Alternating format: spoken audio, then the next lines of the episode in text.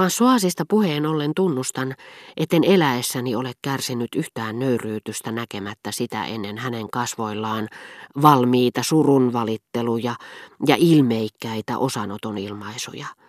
Ja kun sitten jälkeenpäin suutuksissani hänen säälittelystään yritin väittää, että olin kaikesta huolimatta onnistunut aikeissani, valheeni murtuivat hyödyttöminä kuin aallot hänen kunnioittavaan, mutta näkyvään epäuskoonsa ja tietoisuuteen, joka hänellä oli omasta erehtymättömyydestään.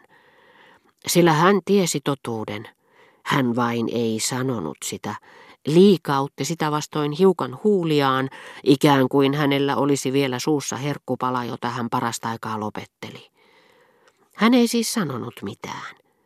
Niin minä ainakin kauan luulin, sillä siihen aikaan minä vielä kuvittelin, että totuus välitettiin toisille sanoin.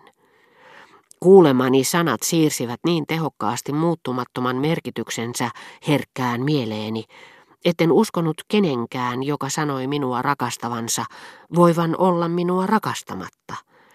Niin kuin ei Françoiskaan epäillyt luettuaan asiasta lehdestä, etteikö joku apotti tai muu kansalainen, joka kirjeellistä tilausta vastaan lupasi lähettää ilmaiseksi kaikkiin tauteihin tepsivän lääkkeen, tai menetelmän, jolla moninkertaistaa tulonsa, olisi todella pystynyt sitä tekemään. Jos sitä vastoin meidän perhelääkärimme antoi hänelle jotakin hyvää ja yksinkertaista nuhasalvaa, niin paljon kovemmissa koettelemuksissa karaistunut François valitti, että joutui hengittämään mokomaa, että se poltti nahan nenästä, niin ettei tiennyt miten päin olisi ollut. Mutta François tarjosi minulle ensimmäisenä esimerkin, jonka ymmärsin vasta myöhemmin, siinä vaiheessa kun sen toistamiseen ja tuskallisemmin, niin kuin tämän teoksen viimeisistä osista käy ilmi, muuan paljon rakkaampi henkilö minulle antoi, siitä, että totuus ei tarvitse sanoja ilmaistakseen itsensä ja että sen luultavasti tavoittaa paljon varmemmin sanoja odottamatta, jopa pitämättä niistä lukua – nimittäin monenlaisista ulkonaisista merkeistä ja joskus sellaisista näkymättömistäkin ilmiöistä, jotka luonteiden maailmassa vastaavat luonnossa tapahtuvia ilmanpaineen muutoksia. Olisin kai jotakin sen suuntaista voinut epäilläkin. Olinhan minäkin usein tullut sanoneeksi yhtä ja toista sellaista, missä ei ollut totuuden häivääkään, samalla kun toin tietämättäni julki asian oikean laidan jäsenteni ja liikkeitteni tahattomilla tunnustuksilla, jotka François osasi oivallisesti tulkita. Olisin kai voinut epäillä, mutta sitä varten minun olisi pitänyt olla tietoinen siitä, että saatoin silloin tällöin itsekin teeskennellä ja puhua vastoin parempaa tietoani. Ikävä kyllä kieroilu ja valhe toimivat minussa niin kuin kaikissa muissakin ihmisissä niin äkillisesti, niin sattumanvaraisesti ja samalla jonkin oman edun nimessä, että ihanteisiin tuijottava henkinen puoleni antoi luonteeni vaivihkaa toimittaa nämä kiireelliset ja toisarvoiset asiat, eikä edes vaivautunut niitä näkemään. Kun François oli illalla hyvällä tuulella ja pyysi saada istua hetken huoneessani, minusta tuntui kuin hänen kasvonsa olisivat muuttuneet kauttaaltaan läpikuultaviksi, ja luulin näkeväni niissä pelkkää hyvyyttä ja vilpittömyyttä.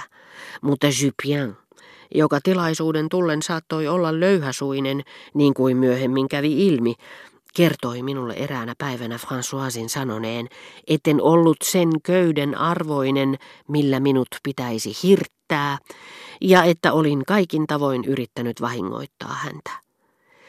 Nämä Jupienin sanat siirsivät siinä samassa silmieni eteen uuden ja oudon värisen valokuvan suhteestani Françoisiin, niin erilaisen kuin se kuva, jossa minulla oli tapana silmiäni lepuuttaa – jossa François jumaloi minua ilman epäilyksen häivääkään ja käytti hyväkseen kaikkia mahdollisia tilaisuuksia ylistääkseen minua, että tajusin, ettei ainoastaan aineellinen maailma ole erilainen kuin se kuva, jonka siitä muodostamme, että kaikki realiteetit eroavat ehkä yhtä suuressa määrin niistä, jotka me uskomme välittömästi havaitsevamme, mutta jotka me itse koostamme käyttäen apunamme näkymättöminä pysyviä, mutta aktiivisia käsityksiä, aivan niin kuin puut, aurinko, taivaskin, eroaisivat näkemästämme, jos ne tulisivat sellaisten olentojen tietoisuuteen, joiden silmät toimivat eri tavalla kuin meidän silmämme,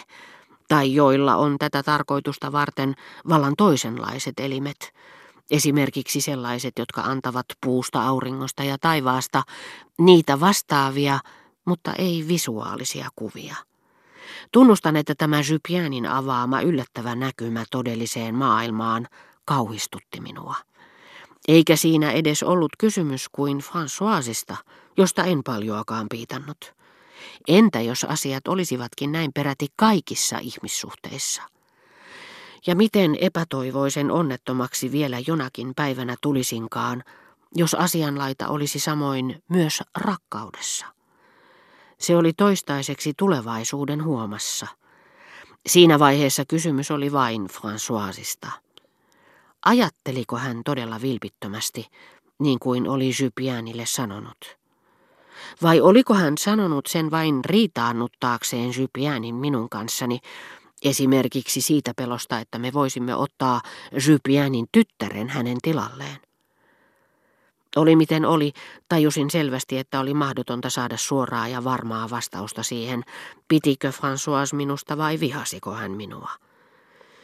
Ja näin hän ensimmäisenä opetti minulle, ettei kukaan ihminen koskaan, niin kuin siihen saakka olin luullut, esiinny edessämme läpinäkyvänä ja liikkumattomana hyveineen, vikoineen, suunnitelmineen, meitä koskevine aikomuksineen, niin kuin puutarha istutuksineen, jota aitauksen takaa ihaillaan, vaan varjona, johon emme koskaan pääse tunkeutumaan, josta me muodostamme monenmoisia käsityksiä nojautumalla lausuttuihin sanoihin, jopa tekoihinkin, jotka kummatkin välittävät vain riittämättömiä ja keskenään ristiriidassa olevia tietoja.